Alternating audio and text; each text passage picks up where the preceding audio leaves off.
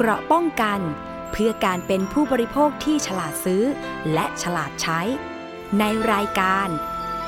ภูมิคุ้มกัน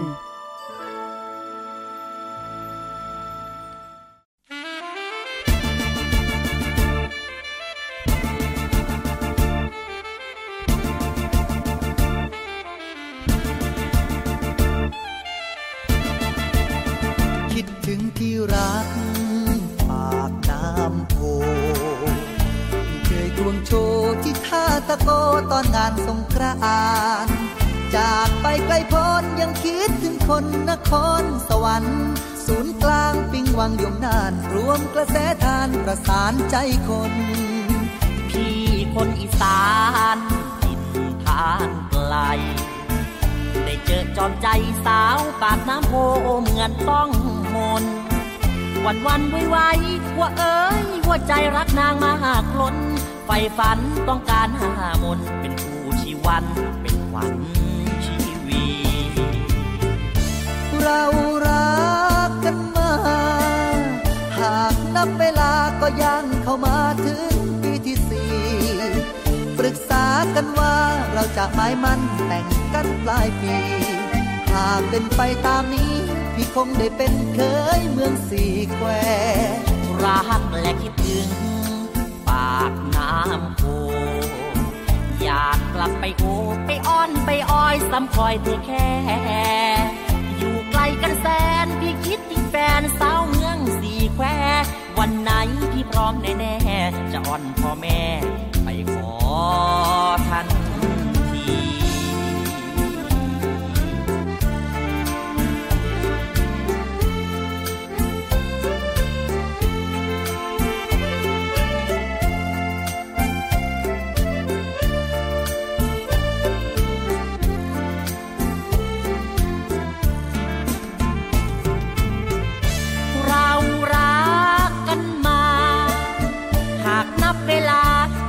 เข้ามาถึงปีที่สี่ปรึกษากันว่าเราจะไม่มั่นแต่งกันปลายปีหากเป็นไปตามนี้พี่คงได้เป็นเคยเมืองสีแควรักและคิดถึงปากน้ำโพอยากกลับไปโอบไปอ้อนไปอ้อยซ้ำคอยแต่แค่อยู่ไกลกันแสนพี่คิดถึงแฟนสาวเมืองสีแคว วันไหนพี่พร้อมแน่ ๆ จะอ่อนพ่อแม่ไปขอทัน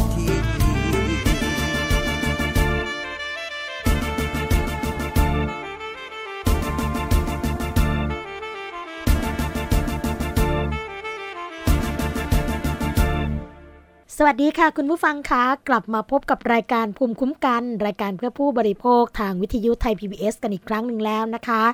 สำหรับรายการภูมิคุ้มกันค่ะ เราจะพบกันทุกวันจันทร์ถึงวันศุกร์นะคะ เวลา 10นาฬิกาถึง 11นาฬิกาค่ะ วันนี้พบกับดิฉัน สวนีช่ำเฉลียวค่ะ ฟังและดาวน์โหลดรายการได้นะคะ ไม่ว่าจะเป็นฟังสดหรือว่าฟังย้อนหลังค่ะ ทาง www.thaipbsradio.com นะคะหรือจะฟังผ่านแอปพลิเคชันทางมือถือก็ได้ค่ะ www.thaipbsradio นะคะ แฟนเพจเข้ามากดไลค์กันค่ะทั้ง www.facebook.com/thaipbsradiofan นะคะ และขอสวัสดีไปยังสถานีวิทยุชุมชน ที่เชื่อมโยงสัญญาณกับรายการภูมิคุ้มกันนะคะ สวัสดีไปยังสถานีวิทยุชุมชนคนหนองย่าไซ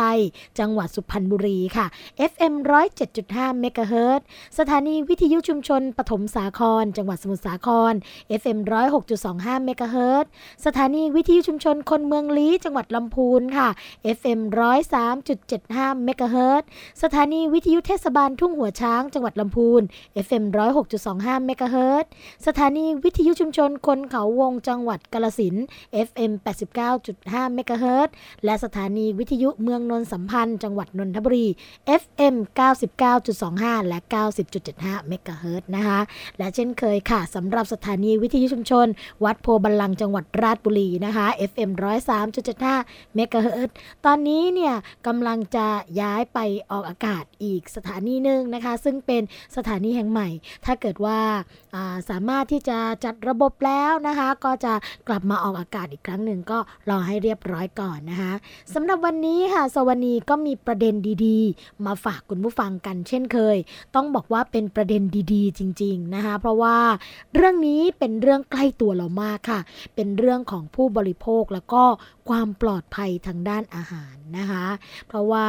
วันนี้ค่ะเราจะมีแขกรับเชิญที่ทำงานด้านนี้โดยตรงมาพูดคุยกับเรานะคะ เคยได้ยินกันไหมคะเกี่ยวกับเรื่องของตลาดนัดสีเขียวนะคะตลาดนัดสีเขียว ตลาดนัดปลอดสาร ตลาดนัดอินทรีย์ แต่วันนี้เราจะมาพูดกันตลาด ฟาร์มฝันปันสุขนะคะเออจะเป็นอย่างไรนะคะ ตอนนี้ค่ะ คนที่จะมาให้คำตอบกับเรา อยู่ในสายเรียบร้อยแล้วค่ะ คุณทาวิทย์ฉายแสงมงคลนะคะ หรือว่าคุณน็อตค่ะ ผู้ประสานงานโครงการฟาร์มฝันปันสุขค่ะ สวัสดีค่ะ คุณทาวิทย์ค่ะ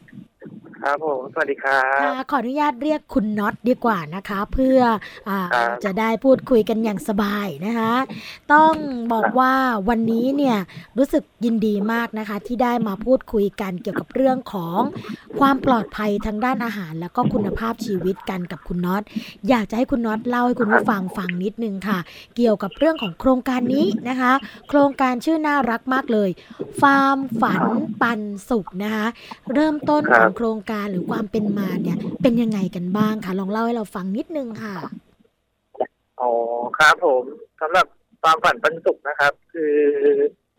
ผมเริ่มจากเริ่มแรกคือเริ่มจากตัวผมเองก่อนเนาะคือที่บ้านชอบทานผักเป็นหลักอยู่แล้วนะครับ ค่ะ เราอ่า เราก็เริ่มจากตัวเราเดิมคือ ผมเริ่มจากการปลูกผักเล็กๆน้อยๆเองในบ้านนะครับทีนี้ผมมีโอกาสไปเที่ยวที่กรุงเทพเนาะตลาดทางเลือกในกรุงเทพเยอะมาก ผมไปเจอตลาดตลาดหนึ่งชื่อ ปันอยู่ปันกินก็เลย ผมเลยมีแนวคิดว่า เอ๊ะตลาดเล็ก ๆ ในกรุงเทพเขายังทำได้เลยเป็นตลาดทางเลือกที่น่ารักครับ ดูแล้วแบบอบอุ่น ผมก็เลยคิดว่าทำยังไงถึง บ้านเราถึงจะมีตลาดแบบนี้ได้บ้างทำให้ชุมชนมีทางเลือกทางอาหารที่ขึ้น มีความปลอดภัยทางด้านอาหารมากขึ้นนะครับ ค่ะ ผมก็เลย ลองกลับมาคิดแล้วก็ลอง หาหาคนที่แบบคิดจะมีใจรักที่ปลูกผักแบบอินทรีย์ไม่ใช่สารเคมี ก็เลยเป็นการเริ่มต้นนะครับ ว่าค่อยๆหาคนที่ปลูกคือเกษตรกรนะครับ มาเรื่อยๆจนจริงๆเราเรามีกลุ่ม ชื่อกลุ่มว่ากรีนดีมอร์แกนิกนะครับ ก่อนที่จะจะเป็นฟาร์มฝันปันสุกครับอ่าครับ แล้วแล้วก็เลยค่ะครับเล่าต่อเลยค่ะเล่าต่อเลยค่ะ คือจากกรีนดีมแล้วก็หาผู้ผู้ปลูกคือเกษตรกรเนี่ย ได้สักระยะหนึ่งเราก็เลยมาจับมือกันว่าจับมือคุยคุยว่า เอ๊ะเราจะสามารถทำตลาดเหมือนที่ กรุงเทพได้ไหม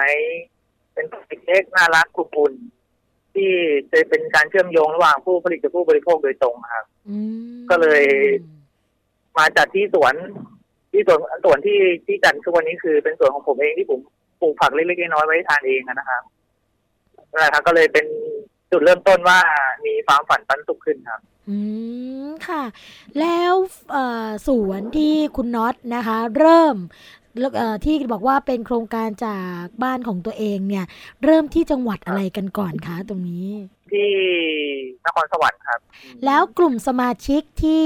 ร่วมกันทำตรงนี้นะคะ ก็คือเป็นสมาชิกที่ทำเกี่ยวกับเรื่องของอาหารปลอดภัยอย่างนี้อยู่แล้วใช่ไหมคะ อ่าใช่ครับ ส่วนใหญ่ที่กลุ่มผมทำนี่คือจะเป็น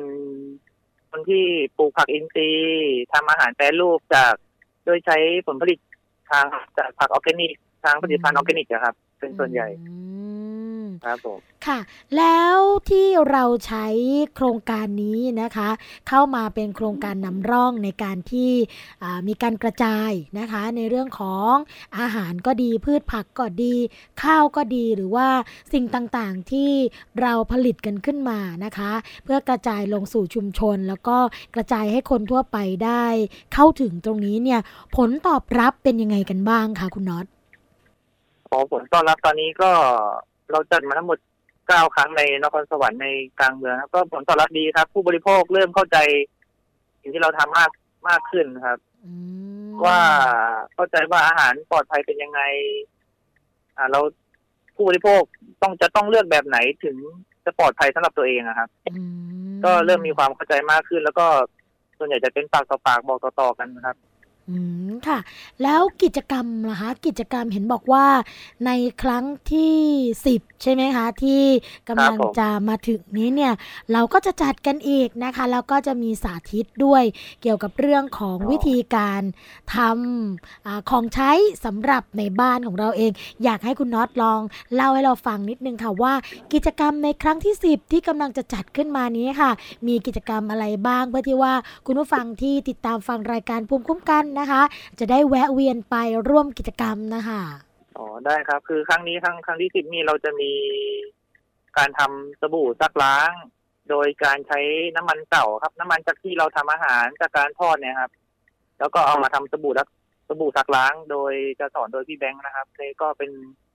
ผู้ผลิตอีกคนหนึ่งในกลุ่มเนี่ยแหละครับ ก็จะมาสอนการทำสบู่ซักล้างเอาไว้ทำเองในบ้าน ครับเป็นการรักษาสิ่งแวดล้อม ไปในตัวด้วยครับ ไม่งั้นเราก็ต้องทิ้งลงท่อน้ำเนาะมันก็ไม่ปลอดภัย มันก็สิ่งแวดล้อมก็เสียครับ ค่ะแล้วกิจกรรมภายในงานล่ะคะ กิจกรรมภายในงานมีกิจกรรมอะไรที่น่าสนใจแล้วก็เหมาะไหมที่จะพาลูกเด็กเล็กแดงของเราเนี่ย ไปร่วมกิจกรรมฟาร์มฝันปันสุขนะคะอ๋อครับมีตอนนี้เรามีกิจกรรมสนุกๆคือเราให้บัตรปั๊มแล้วถ้าใครวินไปเยี่ยมร้านไหน เราก็จะให้ผู้ผลิตเนี่ยเขาช่วยปั๊มแล้วเราก็จะมีของแจกภายในงานนะครับ มีทั้งกระบูมูลไส้เดือน แล้วก็ข้าวอะไรประมาณนี้ครับค่ะเป็นของขวัญ ในการจัดกิจกรรมที่ผ่านมานะคะ ไม่ว่าจะเป็นครั้งที่ 1 ถึงครั้งที่ 9 แล้วกำลังจะมีครั้งที่ 10 ที่กำลังจะมาถึงนี้นะคะ หน่วยงานภาครัฐ หรือว่าหน่วยงานภาคเอกชนต่างๆ ที่อยู่ภายในจังหวัดนะคะ ได้เข้ามาร่วมกับเราในการทำกิจกรรมด้วยไหมคะ คือตอนนี้เราเราทำด้วยตัวเราของเราเองก่อนครับ แต่ก็ เริ่มมีบ้างครับที่เขาเห็นที่เขาสนใจเนาะว่าเราทำตรงนี้แล้วมีมีประโยชน์ต่อชุมชนประโยชน์ต่อสังคมเนี่ยเขาก็เริ่มมียื่นมือมาบ้างครับ แต่ว่าเราหลักๆคือเราเราในกลุ่มเราจะช่วยตัวเองก่อนครับ ค่ะ แล้วถ้าเกิดว่าตอนนี้เนี่ยจังหวัดอื่นๆ ตอนนี้เริ่มจากนครสวรรค์ก่อนใช่ไหมคะ ถ้าเกิดจังหวัดอื่นๆ ค่ะอย่างอ่างทอง สุพรรณบุรีหรือว่าสมุทรสงคราม สมุทรปราการนครปฐมต่างๆเนี่ยอะเขาอยากจะทำแบบนี้บ้างนะคะ อยากจะมีตลาดแบบนี้บ้างเนี่ยเขาจะเริ่มจากอะไรยังไงดีคะคุณน็อตถ้าพูดถึงเริ่มต้องเริ่มจากตัวเองก่อนนะครับ แล้วก็พยายามรวมพยายามรวมกลุ่มผู้ผลิต แรกคือต้องรวมผู้ผลิตให้ได้ก่อนหลักๆนะครับ แล้วเราก็มา เราต้องมาคุยกัน ว่าผมจะทำความฝันขึ้นมาได้นี่ก็รวมตัวกันประมาณเกือบปีกว่าครับ แล้วก็เรามานั่งคุยกันว่าเราจะทำได้ไหมค่ะครับ มีมีเครือข่ายหรือว่าจังหวัดอื่นมั้งไหมคะ ที่ตอนนี้เนี่ยเริ่มเอาแนวคิดของคุณน็อตแล้วก็ทีมที่นครสวรรค์นะคะ ไปใช้กับจังหวัดของตัวเอง เริ่มมีแล้วหรือยังคะ ที่มีติดต่อมา หรือว่าให้ความสนใจเกี่ยวกับเรื่องนี้นะคะก็มีจังหวัดใกล้เคียงก็มีนะครับ อุทัยชัยนาทอย่างเงี้ยครับเขาก็เริ่มเห็นเขาเห็นเราเราเราเรามีแบบนี้บ้างผมก็เลยลองคุยเขาว่าเนี่ย ถ้าในภายในจังหวัด มีคนที่สนใจทำเกี่ยวกับอาหารปลอดภัยอยู่แล้วก็ลองคุยกันแล้วลองรวมกลุ่มกันให้ได้ แล้วก็ต้องลงมือทำเลยครับ ไม่งั้นมันก็จะไม่ไม่ไม่มีรูปธรรมออกมาครับค่ะ ครั้งที่สิบที่กำลังจะจัดนี้เนี่ยอยากให้คุณน็อตประชาสัมพันธ์ ให้กับคุณผู้ฟังฟังนิดนึงค่ะว่า จะจัดกันที่ไหนวันที่เท่าไหร่นะคะ เพื่อที่ว่าคุณผู้ฟังจะได้เตรียมตัวไปร่วมงานในครั้งนี้นะคะ ครับได้ครับ คือครั้งนี้เป็นครั้งที่สิบของความฝันปันสุขนะครับเราก็จะจัดขึ้น อ่าใจกลางเมืองปากน้ำโพครับอำเภอเมืองนครสวรรค์แล้วครับ ค่ะอยู่ที่ อ่าซอยเจ้าพระยาหรือมาตุรีที่สามครับ มอ่า ชื่อสถานที่คือเฟส Organic Farm ก็คือสวนผมเองนี่แหละครับ ค่ะ ครับก็จะมีผลผลิต อ่า หลักๆก็มีผัก มี มีผักอินทรีย์ มีไอศครีมข้าวกล้องจากโรงเรียนชาวนาค่ะ มีน้ำสมุนไพรมีไข่ไก่มีสบู่อ่าประมาณนี้ครับอาหารแปรรูปต่างๆ ครับ ก็มาเยี่ยมชมได้ครับ 27 สิงหา ค่ะ9โมงครึ่งเป็นต้นไปครับ ค่ะ9โมงครึ่งเป็นต้นไปวันที่ 27 สิงหาคมนะคะ ไปร่วมกิจกรรมฟาร์มฝันปันสุข ซึ่งในงานก็อย่างที่คุณน็อตบอกไปนะคุณผู้ฟังก็จะมีผักปลอดสารพิษใช่ไหมคะ แล้วก็ครับผักออร์แกนิกต่างๆ ไอศครีมข้าวกล้องจากโรงเรียนชาวนานะคะ เขาบอกว่าไอศครีมที่นี่ไม่เหมือนใครนะคุณผู้ฟังได้ชิมแล้วเนี่ยรับรองจะติดใจอย่างแน่นอนนะคะ แล้วก็ยังมีกิจกรรมการสาธิตวิธีการทำสบู่ชะล้างนะคะ จากที่อาอาจจะมีน้ำมันนะน้ำมันพืชที่เราใช้แล้วเนี่ยถ้าเกิดทิ้งไปก็ออกสู่สิ่งแวดล้อม อาจจะเป็นมลพิษมลภาวะกับสิ่งแวดล้อมได้ ในงานเขาจะมีการสาธิต แล้วก็สามารถนำไปใช้ที่บ้านได้ด้วยนะคะ ท้ายนี้ค่ะอยากให้คุณน็อตฝากอะไรกับคุณผู้ฟังที่ติดตามฟังรายการเราอยู่ในขณะนี้นะคะว่าจากประสบการณ์ที่ผ่านมาในการทำกิจกรรมเรื่องของอาเกษตรตรงนี้เพื่อความปลอดภัยนะคะสำหรับตัวเองด้วยแล้วก็คนรอบข้างด้วยเนี่ยคุณน็อตอยากจะฝากฝากอะไรหรือว่าแชร์ประสบการณ์อะไรกับคุณผู้ฟังบ้างคะครับผมสำหรับถ้าอยากจะฝากคือตอนนี้สารพิษในสารพิษสารเคมีในตลาดในผักทั่วไปเนี่ยมันเยอะมากแล้วจากการที่มีหน่วยงานและหลายหน่วยงานตรวจสอบกันมาเนี่ย ผมก็อยากคิดว่าทั้งคนเมืองไม่ว่าจะเป็นคนเมืองหรือเกษตรกรเนี่ยน่าจะมาหันมาใส่ใจเรื่อง การปลูกผักไว้ทานเองสำหรับคนเมืองนี่คือปลูกผักไว้ทานเองเล็กๆน้อยๆหรือไม่ก็ทำยังไงก็ได้ให้ตัวเองเลือกเลือกเป็นเลือกที่จะหาสินค้าปลอดภัยกับตัวเอง เพราะว่าทุกวันนี้โรคภัยก็เยอะครับ มันก็จะเป็นการดีกับตัวเองและครอบครัวหันมาบริโภคผักปลอดสาร พวกอาหารแปรรูปต่าง ๆ เนี่ยครับ ปลอดสารเคมีจากธรรมชาติโดยตรง คืออยากให้ทุกคนมีสุขภาพแข็งแรงนะครับ ฝากแค่นี้นะครับ ได้ค่ะคุณน็อต วันนี้นะคะ รายการภูมิคุ้มกันเองเนี่ยก็ต้องขอขอบคุณคุณน็อตมาก ๆ ที่ได้มาพูดคุยแลกเปลี่ยนกันในวันนี้นะคะ เพราะว่าเรื่องของอาหารปลอดภัยเนี่ยเป็นเรื่องใกล้ตัวจริง ๆ แล้วก็อย่างที่คุณน็อตฝากกับคุณผู้ฟังไว้นะคะว่า ถ้าเกิดเราบริโภคอะไรที่ดีนะร่างกายของเราก็จะดีโรคภัยต่างๆเนี่ยก็จะไม่มาเบียดเบียนนะคะ เพราะว่าโรคที่เป็นส่วนใหญ่จากการบริโภคอ่าพืชผักนะคะ หรือว่าสารพิษเนี่ยไม่ได้สำแดงในวันนี้พรุ่งนี้ใช่ไหมคะ แต่ว่าเป็นเรื่องของการสะสมอยู่ในร่างกาย แล้วก็จะออกมาในภายภาคหน้านะคะ วันนี้รายการภูมิคุ้มกันค่ะ ต้องขอขอบคุณ คุณทาวิทย์ฉายแสงมงคลค่ะ ผู้ประสานงานโครงการฟาร์มฝันปันสุขค่ะ แล้วก็หวังว่านะคะโอกาสต่อไปเราคงได้มาพูดคุยเรื่องดีๆ แบบนี้กันอีกนะคะ คุณน็อตครับผมค่ะ สวัสดีค่ะ ครับผมขอบคุณครับ ค่ะ เรื่องของการทำเกษตรอินทรีย์นะคะ หรือว่าอาหารปลอดภัยนั้นเนี่ยเป็นเรื่องที่ใกล้ตัวเรามากค่ะ แล้วก็การที่การจับมือกันของคนทำการเกษตรอินทรีย์ แล้วก็เปิดตลาดฟาร์มฝันปันสุกกลางเมืองปากน้ำโพแบบนี้นะคะเขาบอกว่าไม่ต้องให้ใครมาการันตี เพราะว่าจัดกันมา 9 ครั้งแล้วค่ะ ก็เริ่มมีคนเข้ามาสนใจนะคะทำข่าวทำคลิปหน่วยงานต่างๆ ก็พากันเข้ามาหาค่ะเป็นความภาคภูมิใจที่ได้เริ่มต้นกันเองนะคะ แล้วก็ไม่ได้ขอความช่วยเหลือจากใครเลย ทุกคนที่อยู่ในกลุ่มก็เลยรักกันนะคะ ประหนึ่งพี่น้องร่วมกันเป็นเจ้าของฟาร์มฝันปันสุขค่ะ แล้วก็ร่วมกันรับผิดชอบ ให้กับคนในสังคมมีสุขภาพอนามัยที่ดีด้วยนะคะ ช่วงแรกของรายการภูมิคุ้มกัน เราคงจะพักกันไว้สักครู่หนึ่งก่อนนะคะ เดี๋ยวกลับมาพบกับช่วงที่ 2 ของรายการพร้อมกับเรื่องราวดีๆ ที่มีมาฝากกันเช่นเคย พักกันสักครู่ค่ะไ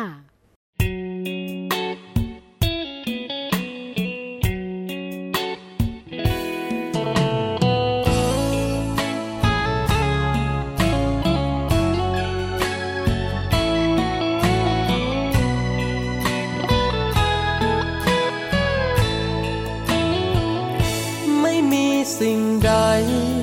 ทำให้อุ่นใจเท่าเธอ ในทุกวันที่ตื่นมาเจอ กับเรื่องราวรุมเร้าร้อยพัน ใช้ชีวิตร่วมกับความเหงา เดินตัวเปล่ามานานแสนนานจนเธอมาแต่งตั้งให้ฉัน เป็นบุคคลสำคัญของใจ แค่เรื่องเล็กน้อย อก็คอยเทคแคร์ทำงานอยู่ก็ยังดูแล ให้รู้สึกดีๆมากมาย ยกตัวอย่างชีวิตวันนี้ทำงานไปก็เพลยยิ้มไป เหตุก็เพราะมีกำลังใจ ส่งมาไม่ขาดสายจากเธอ ถ้าเดาไม่ ผิด คิดถึงกันอยู่ใช่ไหม ดีจังที่ความห่วงใยถูกส่งมาให้สม่ำเสมอ อยากบอกอีกครั้ง ว่ารักจัง รักเธอ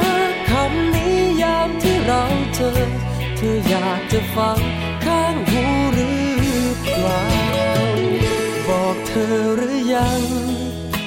ว่าดีใจที่มีเธอ ตั้งแต่วันแรกที่เจอ จนวันนี้ก็รักเหมือนเก่า อยากกระซิบให้ฟัง ว่ามีเธอแล้วใจลืมเหงา ทุกแรงใจที่ใช้ก้าวได้จากคำบันวานของเธอ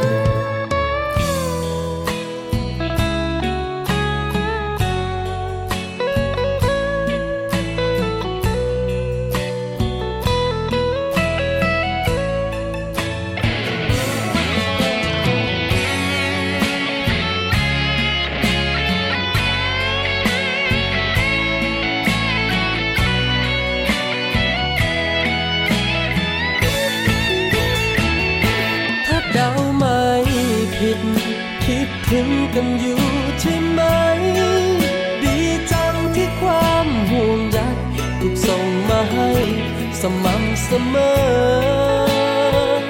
อยากบอกอีกครั้งว่ารักจังรักเธอคำนี้ยามที่เราเจอ เธออยากจะฟังข้างหูหรือเปล่าคำนี้ยามที่เราเจอ เธออยากจะฟัง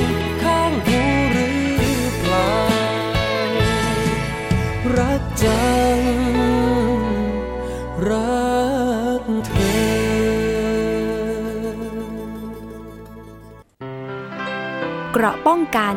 เพื่อการเป็นผู้บริโภคที่ฉลาดซื้อ และฉลาดใช้ ในรายการ ภูมิคุ้มกัน กลับมาพบกับช่วงที่ 2 ของรายการภูมิคุ้มกันค่ะสำหรับช่วงที่ 2 ของรายการนะคะ เราก็มีเรื่องราวมาฝากกัน โดยเฉพาะเรื่องของตอนนี้นะคะเริ่มแล้วค่ะสำหรับการส่งหลักฐานขับ ขี่หรือว่าจอดบนทางเท้านะคะ ผู้แจ้งก็จะได้รางวัลนนำจับ 50%เลยค่ะ กรุงเทพมหานครนะคะมีการประกาศใช้ระเบียบค่ะ ถ่ายภาพส่งหลักฐานผู้กระทำผิดนะคะ ขับขี่จอดรถบนทางเท้า ให้เทศกิจจับซึ่งหน้าได้รางวัลนนำจับ 50%ของค่าปรับทันที ก็เรื่องนี้นะคะได้รับการเปิดเผยที่สารกลางนะคะการกรุงเทพมหานครค่ะ โดยพลตำรวจโทอำนวยนิ่มมโน รองผู้ว่าราชการจังหวัดกรุงเทพมหานครค่ะ ก็ถแถลงข่าวให้รางวัลนนำจับกึ่งหนึ่งของค่าปรับแก่ผู้จ้างค่ะ กรณีที่มีการพบเห็นนะคะผู้กระทำผิดตามพระราชบัญญัติรักษาความสะอาด และความเป็นระเบียบเรียบร้อยของบ้านเมือง พุทธศักราช 2535 ค่ะ เช่นเรื่องการทิ้งขยะในที่สาธารณะ การขับขี่บนทางเท้านะคะ ซึ่งทางผู้ว่าราชการกรุงเทพมหานครก็ได้มีมีการออกระเบียบมาเรียบร้อยแล้วค่ะ หลังมาตรการการแก้ไขปัญหานะคะ ผู้ขับขี่รถจักรยานยนต์บนทางเท้า แล้วก็แผงหาบเร่แผงลอย ซึ่งทำให้พื้นที่ทางเท้านะคะคุณผู้ฟังเกิดปัญหามีผู้ขับขี่รถจักรยานยนต์เนี่ยใช้ทางเท้าเป็นทางสัญจรจำนวนมากยิ่งขึ้นนั้น ที่ผ่านมากรุงเทพมหานครเองก็พยายาม ที่จะจัดระเบียบ ผู้ขับขี่รถบนทางเท้าก็ส่งผลให้ประชาชนไม่สามารถเดินสัญจรบนทางเท้าได้อย่างสะดวกค่ะ อีกทั้งยังก่อให้เกิดอันตรายกับประชาชนผู้สัญจรผ่านไปมาได้ โดยมีมาตรการนะคะเรื่องของการจับปรับตามกฎหมายค่ะ ซึ่งกรุงเทพมหานครก็จะใช้มาตรการการจูงใจ เพื่อสร้างความร่วมมือให้กับประชาชน ช่วยเป็นหูเป็นตาดูแลทางเท้านะคะ เช่น การจอดรถบนทางเท้า ขับขี่บนทางเท้า ทิ้งขยะลงคูคลองค่ะ รถบรรทุกนะคะทำสิ่งของตกเรียราดบนถนน ซึ่งค่าปรับสูงต่ำตามวาระของการกระทำผิดค่ะ โดยขั้นตอนของการแจ้งความนำจับนะคะ เพื่อขอรับเงิน ส่วนแบ่งค่าปรับตามพระราชบัญญัติ รักษาความสะอาดและความเป็นระเบียบเรียบร้อยของบ้านเมือง พุทธศักราช 2535 นี่ก็ต้อง สามารถแจ้งเบาะแสได้นะคะ ทางไลน์ Facebook อีเมลของสำนักงานเทศกิจค่ะ แล้วก็แจ้งไปที่หมายเลขโทรศัพท์นะคะ 02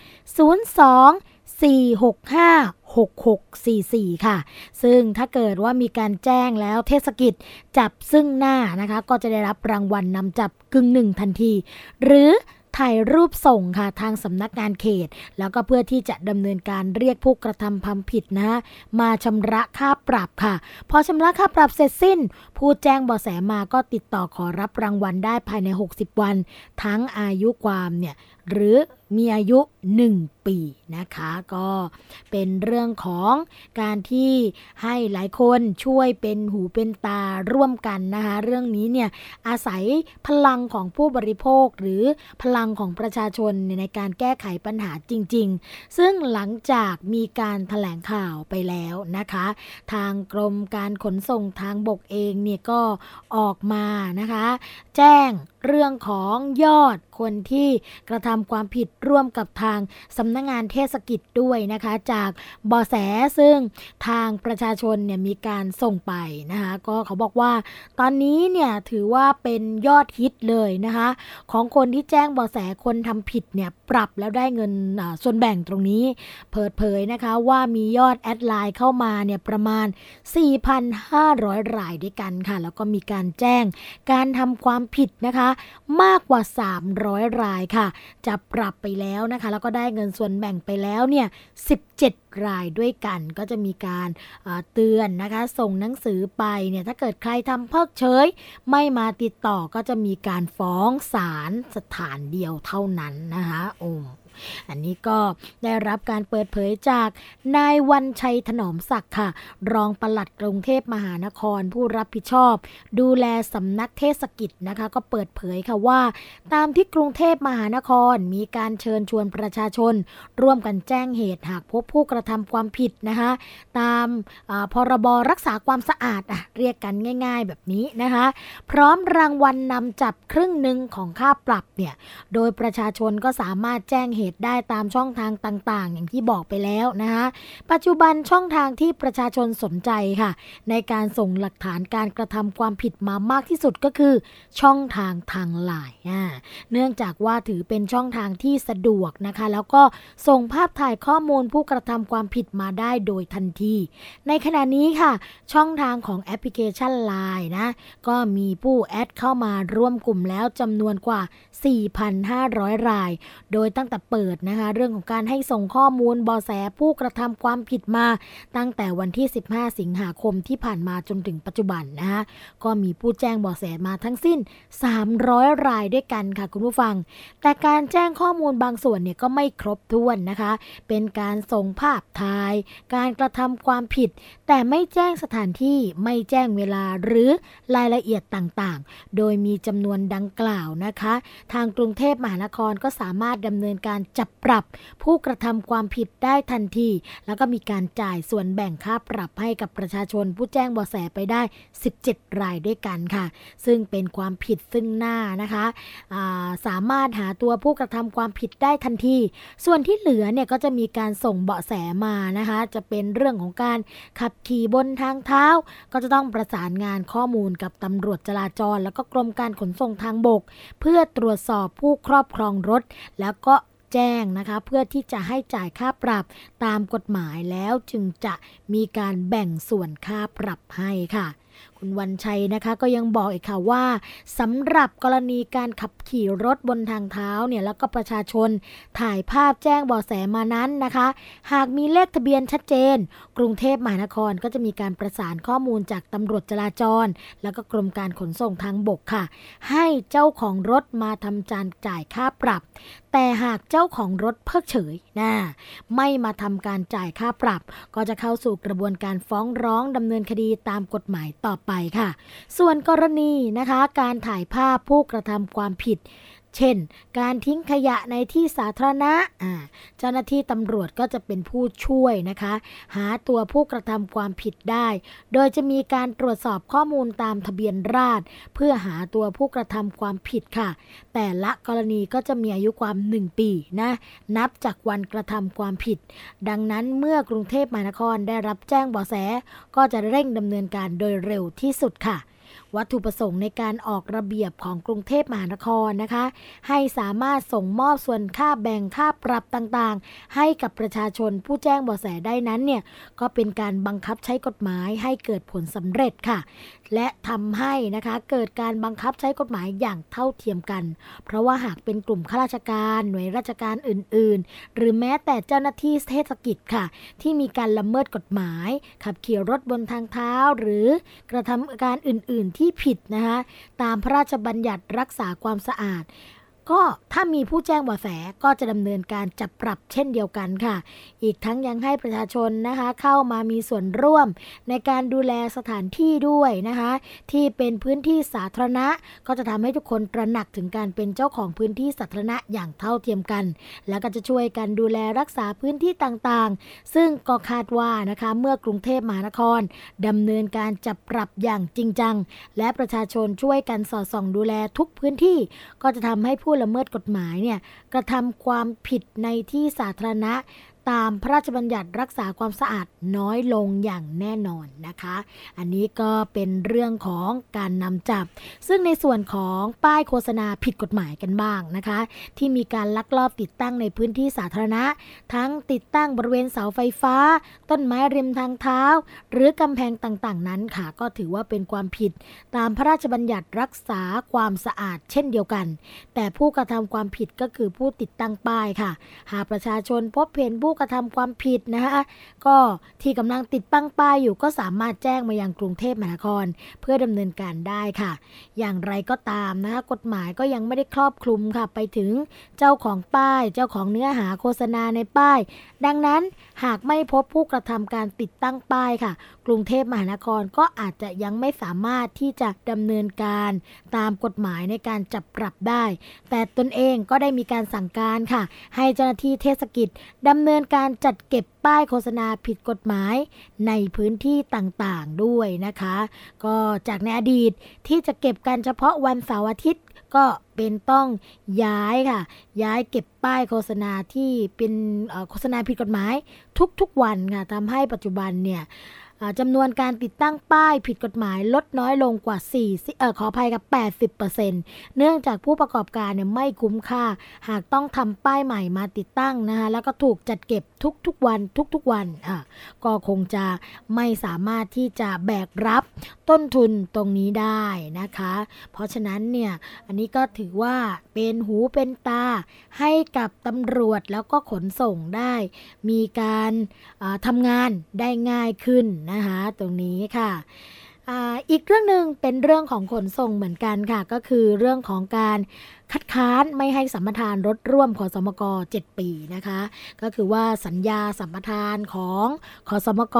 กับขนส่งเนี่ยจะมีสัญญาสัมปทานถึง 7 ปี แล้วก็จะมีการทำสัญญากันอีกครั้งหนึ่งนะคะแต่เรื่องนี้ค่ะกรมการขนส่งทางบกก็มีการเดินหน้า ประมูลเส้นทางรถเมย์นะคะ ปฏิเสธให้สัมปทานร่วม 7 ปี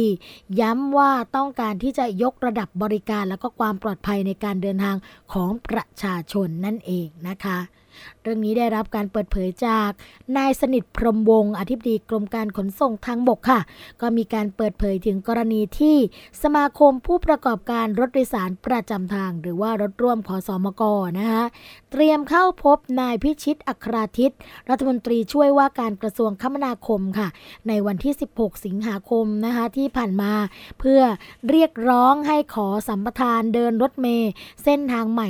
ระยะเวลา 7 ปี โดยไม่ต้องเข้าร่วมประมูลค่ะว่าช่วงที่จะเข้าสู่การปฏิรูปเส้นทางเดินรถใหม่เนี่ย ขนส่งทางบกก็ให้รถร่วมของสมกเดินรถในเส้นทางเดินก่อนค่ะ แล้วก็จะหมดอายุสมทานใน 2 ปี เพื่อเตรียมตัวนะคะเปลี่ยนผ่านไปสู่เส้นทางใหม่ แต่การเดินรถ 269 เส้นทางนั้น ก็จะต้องมีการแข่งขันกันด้วยการเปิดประมูล ไม่มีการให้เปล่าหรือว่ายกเส้นทางให้นะคะ เอกชนรายใดรายหนึ่ง เพราะหากทำแบบนั้นเนี่ยก็จะทำให้ การปฏิรูปเส้นทางครั้งนี้ไม่ได้ผลค่ะ เพราะว่าเป้าหมายนะคะไม่ใช่แค่เปลี่ยนเส้นทาง แต่ต้องการยกระดับคุณภาพ บริการ ความปลอดภัยในการเดินทางนั่นเองนะคะ ด้านนายวีรพงษ์วงแหวนนะคะ ประธานสหภาพแรงงานรัฐวิสาหกิจ องค์การขนส่งมวลชนกรุงเทพ หรือว่าสรอขอสมกนะคะ ก็กล่าวว่าการยกสัมปทานเส้นทางเดินรถ 7 ปี ให้รถร่วมซึ่งเป็นเอกชนนั้นเนี่ยก็ไม่เป็นผลดีต่อรัฐบาลและประชาชนนะคะ เพราะการให้บริการอาจเกิดปัญหาเหมือนที่ผ่านมาค่ะ และรัฐบาลก็ไม่สามารถบอกเลิกสัมปทานดังกล่าวได้ก่อให้เกิดปัญหาหาเรื้อรังในอนาคตนะคะ ดังนั้นจึงควรให้สัญญาในช่วงเปลี่ยนผ่านก่อน 2 ปี เพื่อดูประสิทธิภาพการบริหารนะคะ หากสามารถทำได้ดี จึงค่อยขยายสมรทานออกไปอีกค่ะ แต่ถ้าต้องมีการประมูลนะคะ 269 เส้นทางขอสมกก็จะไม่ให้เอกชนที่ค้างชำระหนี้กับองค์กรเข้าประมูลอย่างแน่นอนค่ะ ส่วนกรณีรถร่วมขอสมกนะคะ ก็จะมีการเรียกร้องให้รัฐบาลลดภาระการจัดเก็บค่าตอบแทนของรถเมล์ร้อนอยู่ที่ 15 บาท 30 สตางค์ต่อคันต่อวันนะคะ แล้วก็รถโดยสารปรับอากาศอยู่ที่ 30 บาทต่อคันต่อวัน จากปัจจุบันที่รถร้อนจะจัดเก็บ 120 บาทต่อคันต่อวัน และรถปรับอากาศนะคะ 60ถึง280 บาทต่อคันต่อวันว่าคอสมกเนี่ยไม่มีนโยบายนำเงินภาษีของประชาชนมาอุดหนุนเพื่ออุ้มรถโดยสารเอกชนนะคะ ถือว่าเป็นการทำที่ไม่ถูกต้องที่ไปลดค่าตอบแทน ดังนั้นหากเอกชนรายใดไม่สามารถดำเนินกิจการได้ ก็ไม่ต้องออกเดินรถนั่นเองนะคะ เรื่องนี้น่าสนใจนะคุณผู้ฟังเพราะว่าเป็นเรื่องเกี่ยวกับการให้บริการ การเดินรถหรือการคมนาคมกับประชาชน ก็มีอยู่ 2 แบบด้วยกันค่ะว่าที่ผ่านมานะคะมีการให้ขอสมกเนี่ย ถือใบอนุญาตเป็นหลัก นะ ก็คือว่ามาขอสัมปทานกับทางกรมการขนส่งทางบก แล้วตัวเองเนี่ยก็ได้ใบอนุญาตไป จากนั้นก็ไปให้อนุญาตกับบริษัทรถร่วมต่อในการเดินรถนะ โดยที่ขึ้นกับขอสมกเป็นคนดูแลต่างๆ แต่ปัจจุบันนี้เนี่ยถ้าเกิดว่ากรมการขนส่งทางบกนะไม่ให้ขอสมกเป็นคนถือใบอนุญาต แต่จะให้เอกชนเป็นคนดำเนินการเลยเนี่ยก็ต้องทบทวนนะหลาย ๆ อย่างด้วยกันไม่ว่าจะเป็นเรื่องของความพร้อมของรถเอกชนที่จะมาเดินรถนะคะว่ามีความพร้อมในตัวรถ มีคุณภาพมากน้อยแค่ไหนอย่างไร หรือเรื่องของประกันภัยอันนี้เป็นสิ่งสำคัญมากนะคะเพราะว่าถ้าเกิดเป็นในส่วนของรถคอสมกที่เป็นหน่วยงานรัฐเนี่ยก็ยังมีหน่วยงานรัฐเป็นเขาเรียกว่าฉากหลังนะคะเป็นหน่วยงานที่มี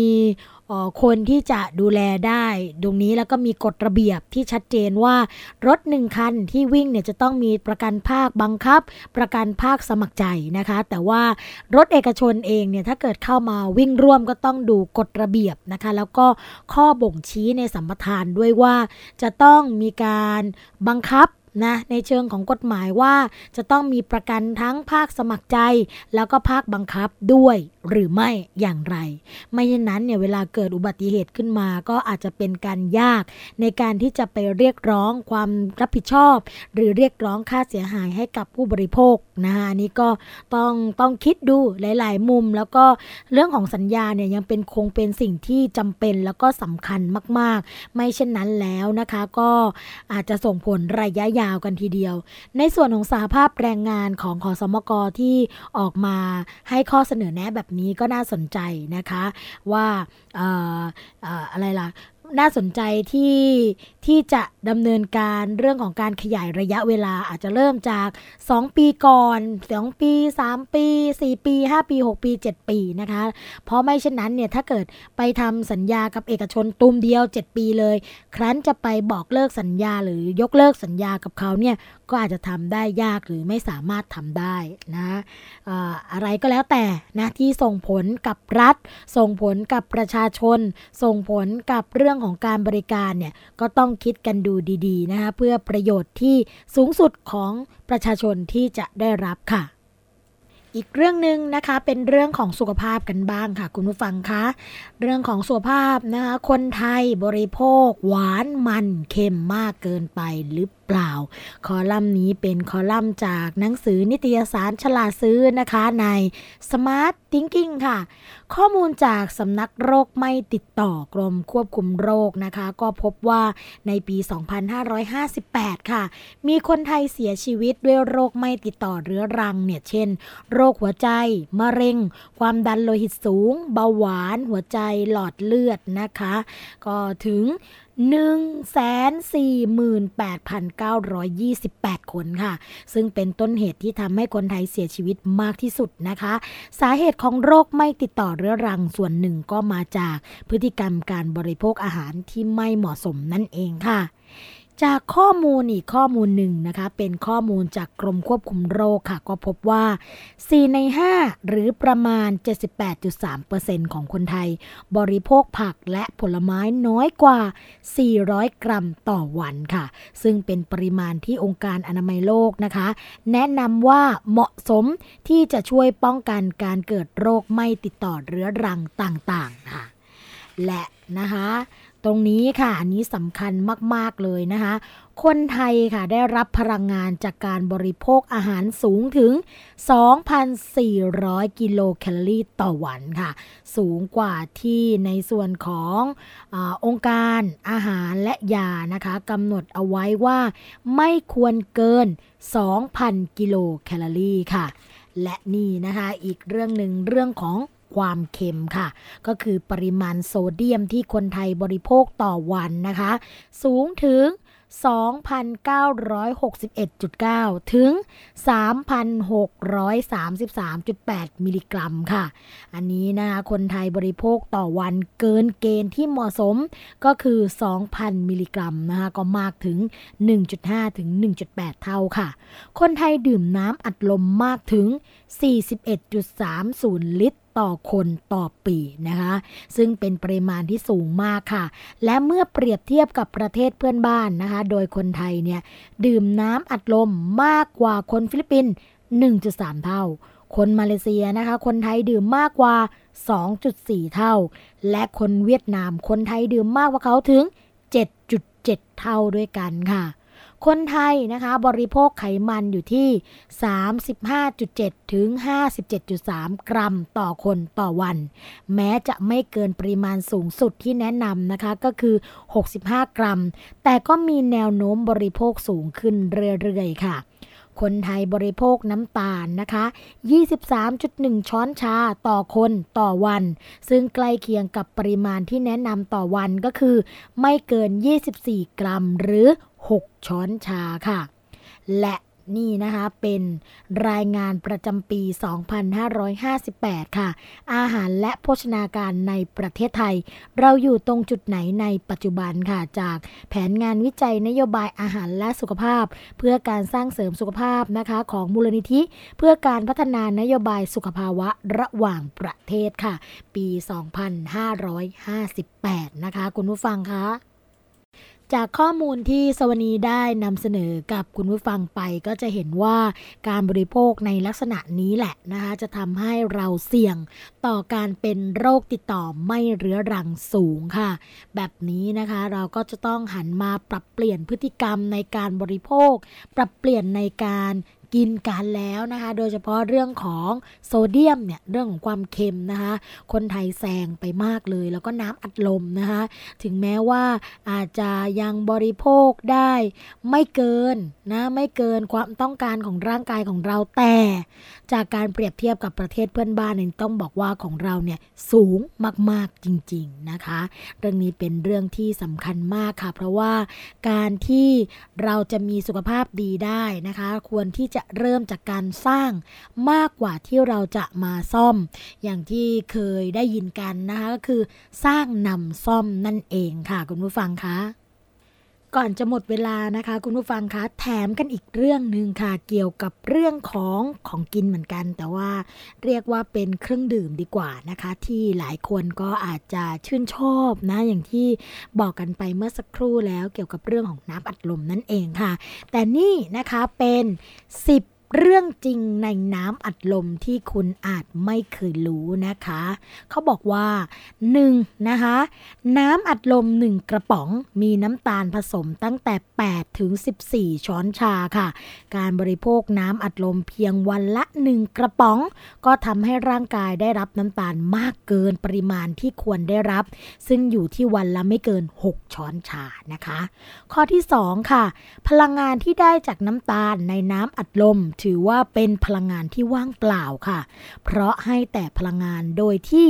ไม่มีสารอาหารอื่นๆ ที่มีประโยชน์ต่อร่างกายนั่นเองนะคะ ข้อที่ 3 ค่ะ น้ำอัดลมที่มีส่วนผสมของกรดฟอสฟอริกนะคะส่งผลทำลายกระดูกและลบกวนระบบการย่อยอาหาร โดยทำให้ความหนาแน่นของมวลกระดูกลดลง เป็นสาเหตุของการเกิดฟันกร่อน กระดูกหักง่าย และก็ท้องอืดนะคะ ข้อที่ 4 ค่ะ ในน้ำอัดลมที่มีโคลาจะมีสารคาเฟอีน ซึ่งมีฤทธิ์ในการเพิ่มความดันโลหิตค่ะ น้ำอัดลมที่ผสมน้ำเชื่อมนะคะ ในข้าวโพดปริมาณสูง อาจจะส่งผลต่อระบบการเผาผลาญในร่างกายทำให้อ้วนขึ้น อันนี้เป็นความจริงข้อที่ 5 นะคะ ความจริงข้อที่ 6 ค่ะ น้ำหวานที่นำมาอัดก๊าซเป็นน้ำอัดลม เช่นน้ำเคี้ยว น้ำแดงนะคะ มีส่วนผสมของสีและก็รสชาติ ที่ทำจากสารเคมีค่ะ ซึ่งเมื่อบริโภคต่อเนื่องเป็นจำนวนมาก ก็สามารถก่อให้เกิดพิษต่อร่างกายได้นะคะ ข้อที่ 7 ค่ะ สารฟอสฟอรัสในน้ำอัดลม จะทำให้นอนหลับยากค่ะ ทั้งยังทำให้ฟันผุและก็กระดูกผุนะคะ เนื่องจากธาตุฟอสฟอรัสในสภาพของฟอสเฟตไปดึงเอาแคลเซียมออกจากฟันและกระดูกนั่นเองค่ะ ข้อที่ 8 นะคะก๊าซคาร์บอนไดออกไซด์ในน้ำอัดลมค่ะทำให้ร่างกายมีความเป็นด่างมากกว่าปกตินะคะ ซึ่งสาเหตุสำคัญทำให้เกิดปัญหาไขข้อเสื่อมและปัญหากระดูกเสื่อมได้ ข้อที่ 9 ค่ะ ข้อมูลการเฝ้าระวังติดตามการเจริญเติบโตในเด็กอายุ 6ถึง18 ปีนะคะจำนวน2ล้าน5แสน46,714 คนของกรมอนามัย ในปี 2557 ค่ะ พบว่ามีภาวะเริ่มอ้วนและก็อ้วนจำนวน 242,900 คน หรือ ร้อยละ 9.5 นะคะ ส่งผลกระทบให้มีภูมิต้านทานโรคต่ำ ติดเชื้อได้ง่าย ซึ่งผลการศึกษาโดยเครือข่ายเด็กไทยไม่กินหวาน ในปี 2557 ค่ะคุณฟังพบว่า เด็กอายุ 2-5 ปีร้อยละ64 บริโภคน้ำตาลมากกว่า 8 ช้อนชาต่อวัน โดยที่มานะคะ เกี่ยวกับเรื่องนี้ก็คือ การได้รับน้ำตาลมากเกินของเด็กไทยก็คือเรื่องของน้ำอัดลมแล้วก็นมเปรี้ยวค่ะ 10. นะคะ องค์ประกอบหลักของน้ำอัดลมก็คือน้ำน้ำตาล กรดคาร์บอนิก ซึ่งเป็นองค์ประกอบที่ทำให้น้ำอัดลมซ่าแล้วก็มีฟองนะคะ แล้วก็มีรสเปรี้ยวอ่อนๆ ได้มาจากปฏิกิริยาระหว่างน้ำกับคาร์บอนไดออกไซด์ นอกจากนี้ค่ะก็ยังมีกรดฟอสฟอริก คาเฟอีน สี กลิ่น รสรวมถึงสารกันบูดนะคะ นอกจากน้ำตาลทรายหรือว่าซูโครส ในน้ำอัดลมก็ยังมีการใช้แอสปาร์แตมค่ะ เป็นสารทดแทนความหวาน ซึ่งมักจะพบในน้ำอัดลมสูตรที่ไม่มีน้ำตาลนั่นเองนะคะ ข้อมูลนี้ค่ะ เผยแพร่ชุดรู้เท่าทันน้ำอัดลม โดยเครือข่ายเด็กไทยไม่กินหวานนะคะสำนักงงานกองทุนสนับสนุนการสร้างเสริมสุขภาพ หรือสสสค่ะ แต่ข้อมูลนี้นะคะ ถูกย่อยออกเป็นข้อมูลที่เราเนี่ยสามารถอ่านเข้าใจง่าย ๆเลยค่ะ ในหนังสือนิตยสารฉลาดซื้อคอลัมน์ Smart Thinking นะคะสำหรับวันนี้ค่ะรายการภูมิคุ้มกันก็ดำเนินการมาจนถึงช่วงสุดท้ายของรายการกันแล้วนะคะ เราพบกันทุกวันจันทร์ถึงวันศุกร์ค่ะ เวลา 10นาฬิกาถึง 11นาฬิกานะคะ เรื่องราวดีๆ แบบนี้ยังคงมีให้คุณผู้ฟังอย่างต่อเนื่องและสม่ำเสมอค่ะ พบกับสวนีและรายการภูมิคุ้มกันกันได้ในวันต่อไปสำหรับวันนี้ สวัสดีค่ะ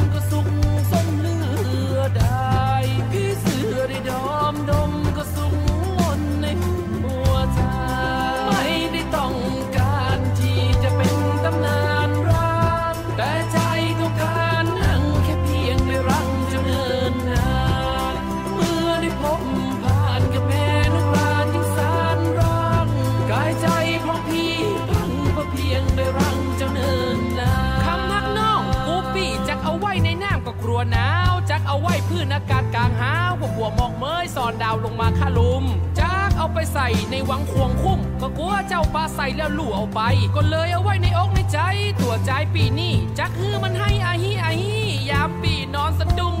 เรวาก็หากว่ารักฉันนี่ดุดังดอกบัวที่ปรีบานภายในฉันจึงสุขล่อนมันเจอมาคนมันเจอนิพพานในเธอเดินประจำเป็นนายฉันปอมมีกายเป็นบริวารเป็นแสงสว่างทำการแก่ตนแม่ยามมือนมนในอนทการหมู่ยักษ์หมู่มารไม่อาจจะอยู่ให้ลงไหลจะอยู่บำรุงธนูจนชั่วอายุทรงไขถ้าหากประสงค์ใดที่เธอต้องการและเป็นเรื่องดีประสงค์นั่นจะกระทำให้เป็นไปตามกระบาวิธี